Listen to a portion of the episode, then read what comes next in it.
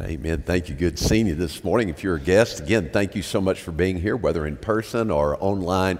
And uh, I do hope that you will follow up during the course of the service as the Spirit uh, speaks to your heart and mind, whether through the songs already, the prayers that have been offered, uh, uh the words that will be now proclaimed. We, we do pray for you to have a sensitivity to the leading of God's Spirit.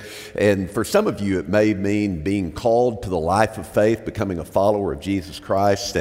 Uh, we would love to join with you and be a part of that conversation with you of what that means to be a follower of Christ. So we do hope that you would take the time to just text that word FL respond to the number that is provided for you, 833 571 3475. And we would love to follow up with you in regard to that or maybe becoming a part of a, a church family, which is a vital part of our faith experience. Well, this morning we find ourselves in the concluding verses of the book of uh, Romans, chapter 8.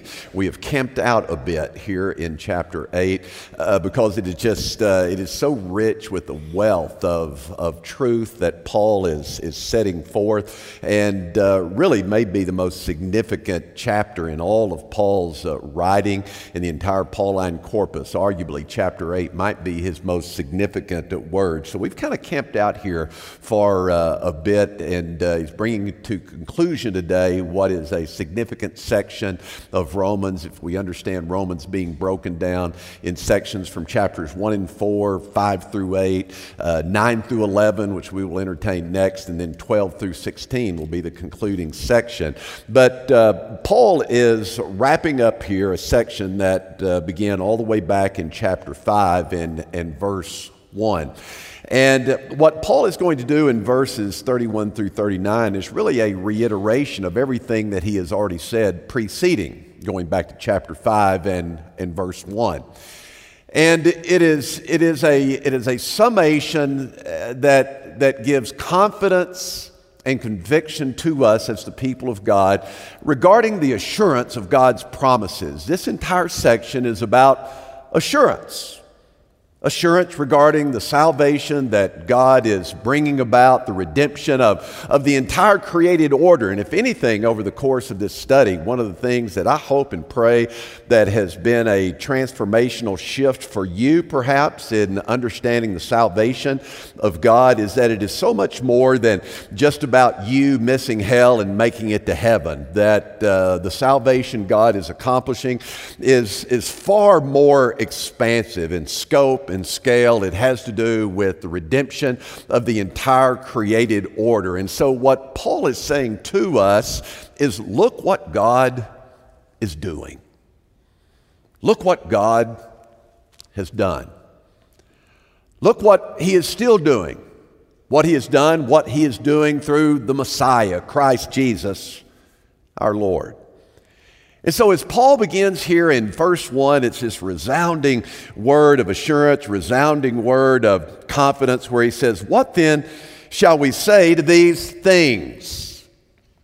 Well, what is he referring to? Well, again, context is always important. He has just made this resounding affirmation, these words of reassurance back in verse 29, verse 30. Naturally, verse 31 will come next, and that's what he's referring back to is this, these words of confidence and assurance that he is giving to the people, the church at Rome, a people that, that are marginalized, a people that are suffering, a people that are persecuted because of their, their faith. He says, verse 29 For those whom he foreknew, he also predestined to become conformed to the image of his son, so that he would be the firstborn among many brothers and sisters. And these, and this is just a resounding beat of the drums, for these he predestined, he also called, and these whom he called, he also justified, and these whom he justified, he also glorified. And remember, when Paul talks about foreknowledge, when he talks about predestination, when he talks about election, these did not become confusing, complex terms until the Middle Ages. These didn't become confusing until theologians got hold of them.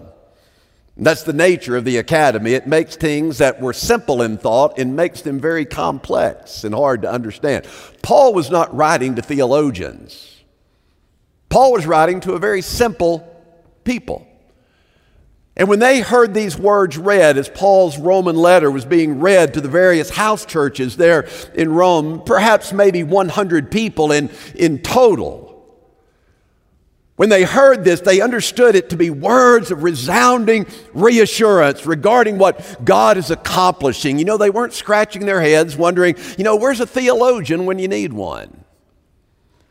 Especially those of a Jewish background that, that were a part of those house churches, perhaps they would have understand this language of predestination, election, what it is to be the chosen people of God. They would understand this to be uh, this. They would understand this to be words of reassurance. That listen, God has a plan. God has a purpose. Don't let present circumstances cause you to wonder and speculate that somehow these things that you're now experiencing negate the future promises of God. They don't.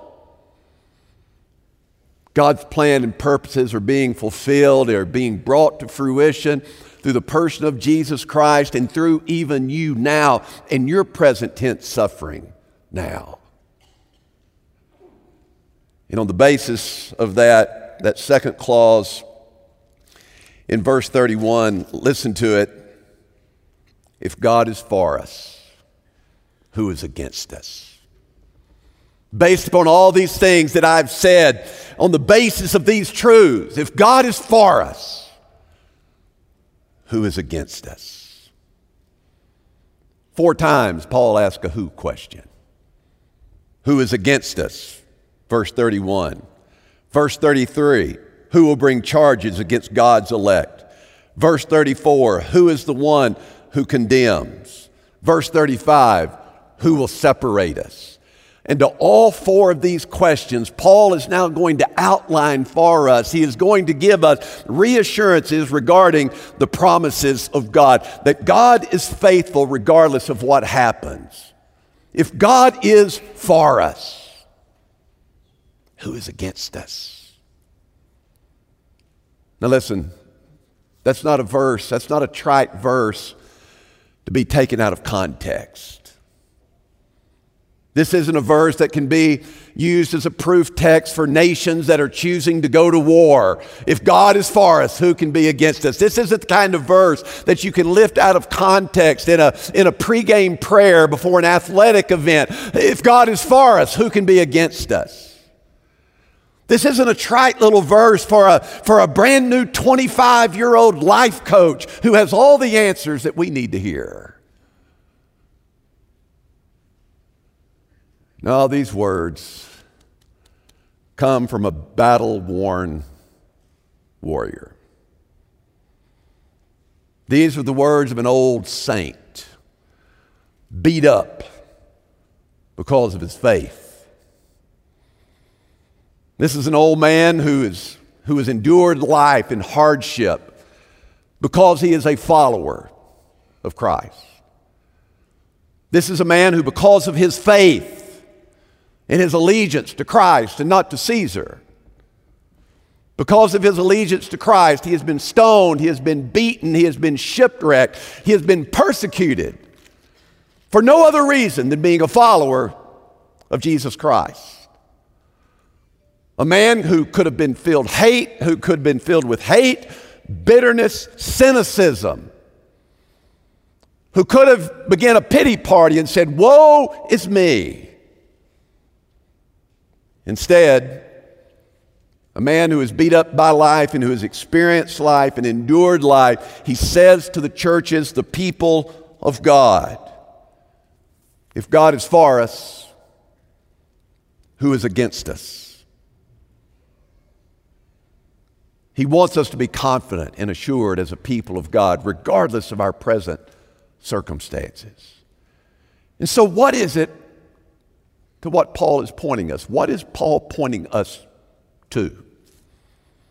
Upon what does our confidence and our assurance rest? What kind of confidence and assurance is it that, that enables a man like, like Paul and all that he has faced to say, if God is for us, who is against us? Now, notice in verse 32, the first thing that Paul points to is God's, God's gracious provision. Based upon what has just been said, if God is for us, who is against us? Paul then adds, He who did not spare his own son, but delivered him over for us all, how will he not also with him freely give us all things? Now, again, this is prefaced upon the bold statement, the assuring statement in verse 31 if God is for us, who can be against us? Reading that verse and hearing that verse, my my mind goes immediately back to the servant of, of Elijah, his ministering servant. You remember when the Syrian army was, was closing in, in in Second Chronicles, Elisha's ministering servant, he was, he was filled with terror. He was struck with, with terror as he saw the, the horde and the army of, of Syria coming in. And Elisha, the prophet, offered these words. He said, Be strong and courageous. Do not fear or be dismayed because of the king of Assyria, nor because of all the horde that is with him. For the one with us is greater than the one with him. Paul says, regardless of whatever my circumstances might have been, I, my confidence and my trust is the one who is greater than, than the one that is causing my, my affliction. And so, as he speaks in verse 32, as he writes, he reminds us of God's gracious provision. He reiterates again and again what God has done on our behalf. Notice, first of all, it says that he did not spare, that is, he did not withhold his own son. Some think that Paul maybe had in mind because he had such an, because he so oftentimes used the the Old Testament as reference points in his writings and seeing Christ as the fulfillment of all things foretold and all things imaged in, in the Old Testament as he saw Christ as being the fulfillment of all these things. Some have thought that perhaps Paul's referring back to Genesis chapter 22, around verse 12. And there you have Abraham's willingness to sacrifice his son Isaac. But it's not, it's not an accurate metaphor at all if, for those that might think that way. Yes, Abraham showed a willingness to sacrifice his son, Isaac. But it wasn't going to be an atoning sacrifice. It was just going to be a, a display of, of Abraham's own piety. It was not for the atonement of sins for others.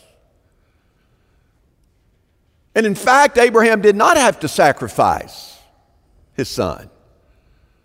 But perhaps Paul is using it as just a, an image and as a model of, of the ultimate sacrifice in life, a father sacrificing his son. Secondly, we see that God delivered him over.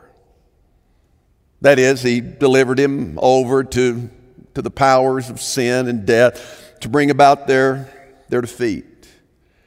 And then, thirdly, notice there in, in verse 32 that he who did not spare his son, but, but gave him over, delivered him over, that it was for us all. Not some, for all. The atoning death of Christ was sufficient for all. It could be no other. Well, it is the will of God, as Scripture says, it is the will of God that all might be saved. Not all, now, now, not all will. Not all will respond in, in faith and, and trust, but it is the will of God that all might be saved. God doesn't play favorites. God, God isn't partial. You go to the book of James where, where the sin of partiality is condemned. And, and in a book inspired by God, uh, where God himself condemns the sin of partiality, him himself is not going to be partial. So we know that God doesn't play favorites. No, what God has done, what God is accomplishing through Christ Jesus is for all how will he not also with him freely give us all things? Now, the all things there is not our conventional definition of all things. Not, it's not your whims, your wants. He's talking about the context of the salvation that God is, is accomplishing that God is achieving for the redemption of the world. You see, Paul, Paul's making an argument here from the greater, from the greater to the lesser. Paul said, uh, the argument is if, if, I'm willing to make the greatest sacrifice, if, if I'm willing to make the ultimate sacrifice, if I'm not going to spare my own son, in fact, if I'm going to deliver him over, hand him over, if I'm going to do the greater thing, why would I not do the lesser things? The lesser things that are necessary to bring about the fulfillment of the salvation that is going to be yours.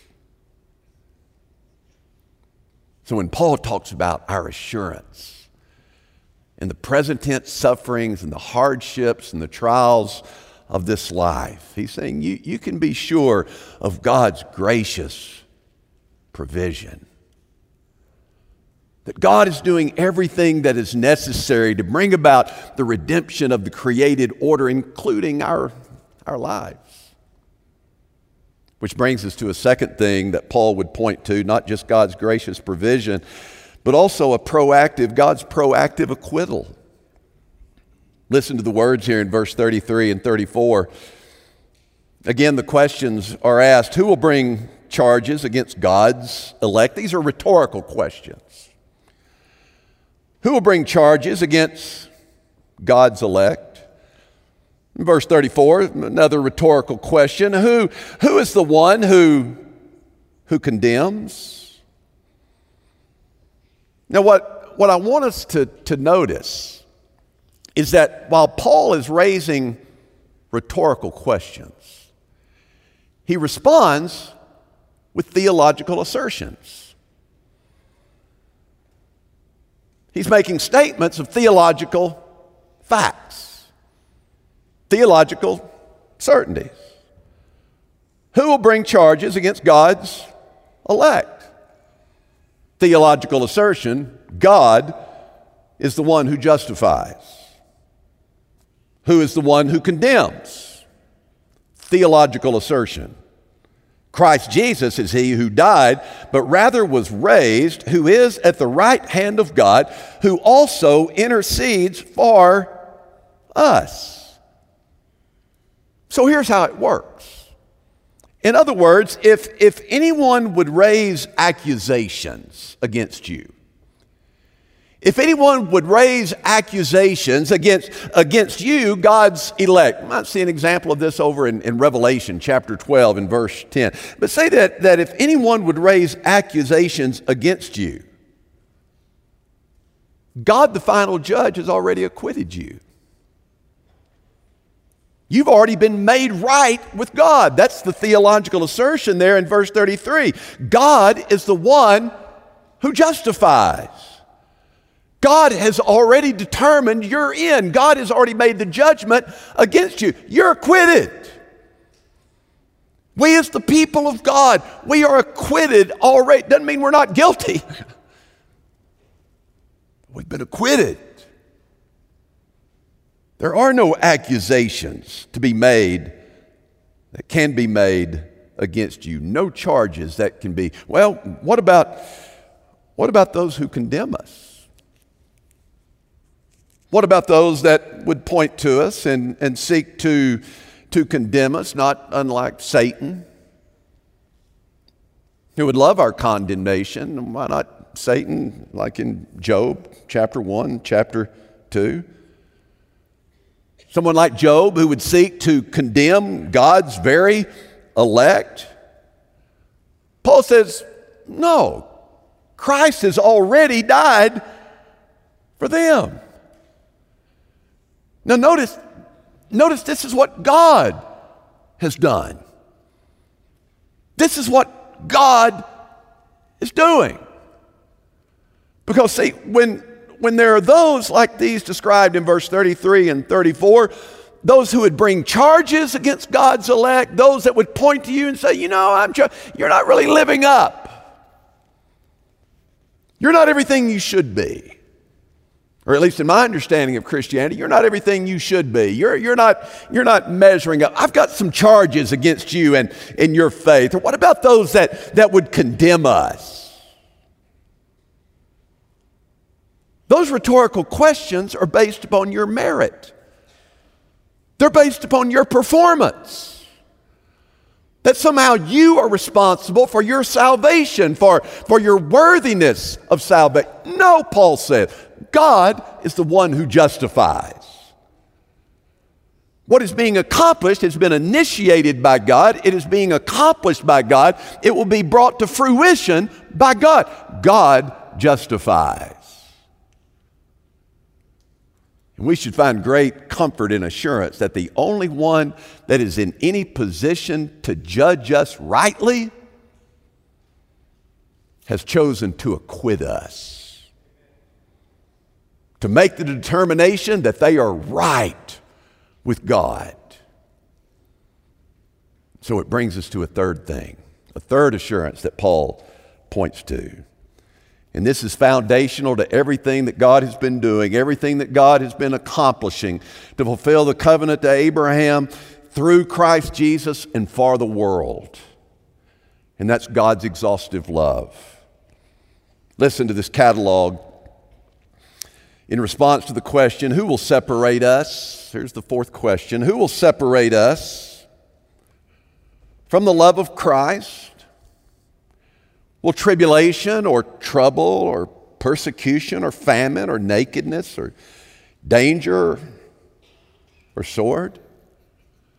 Just as it is written, For your sake we are killed all day long, we were regarded as sheep to be slaughtered.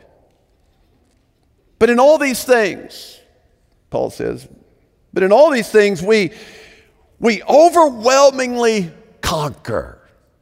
It's kind of a novel word in, in Greek literature that just, just doesn't appear very, it's almost, again, it's almost one of these kind of words that, that Paul has, has created himself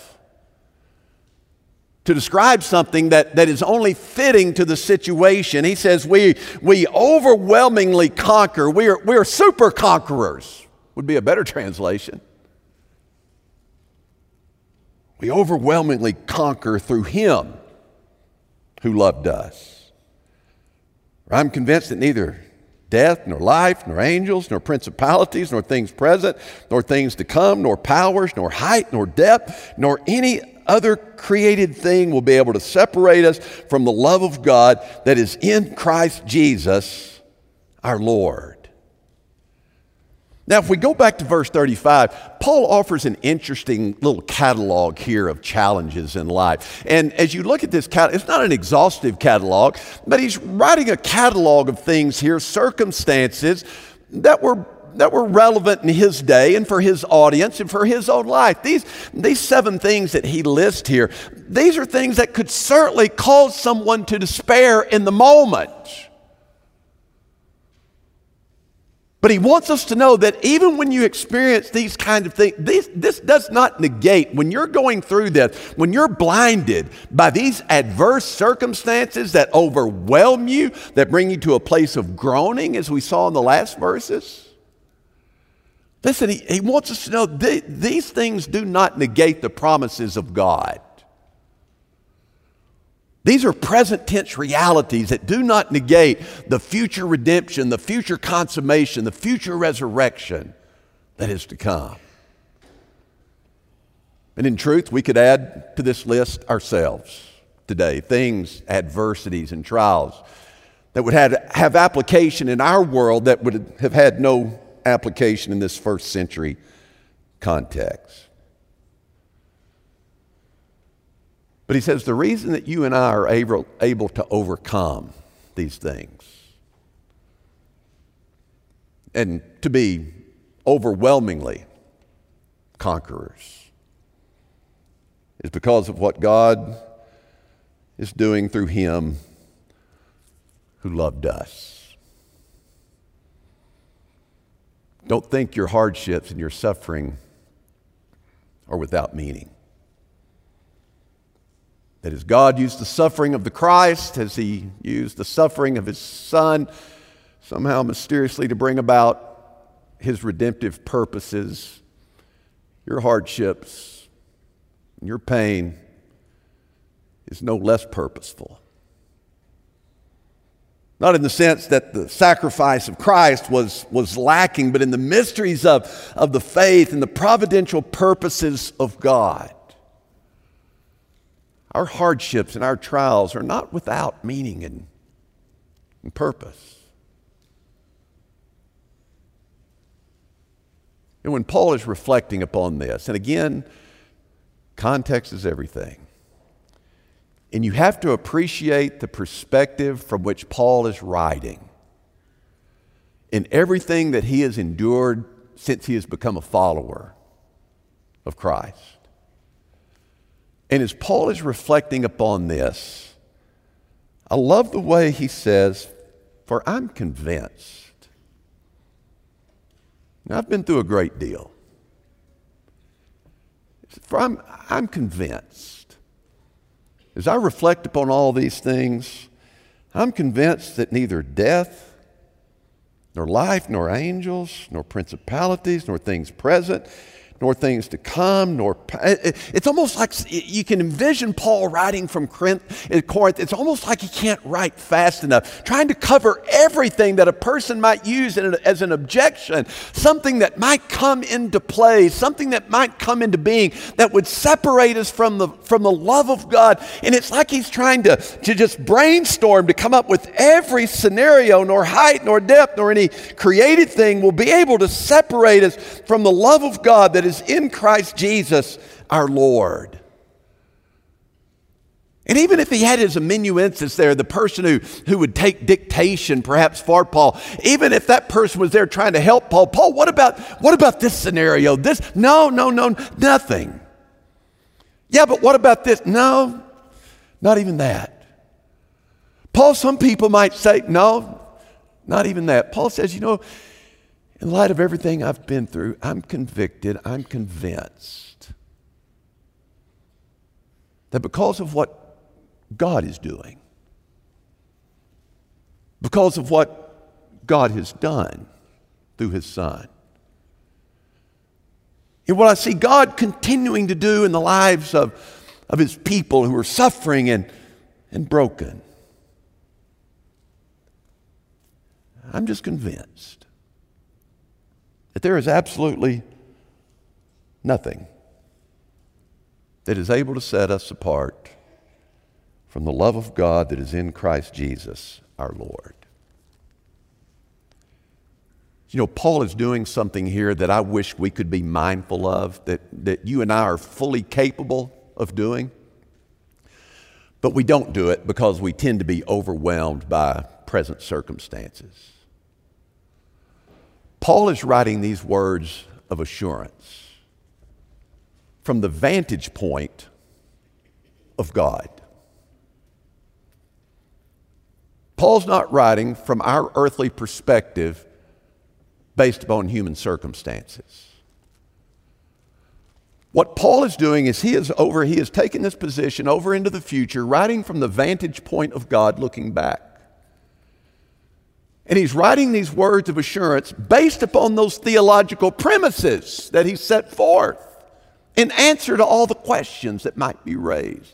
Who will do this? Who will do that?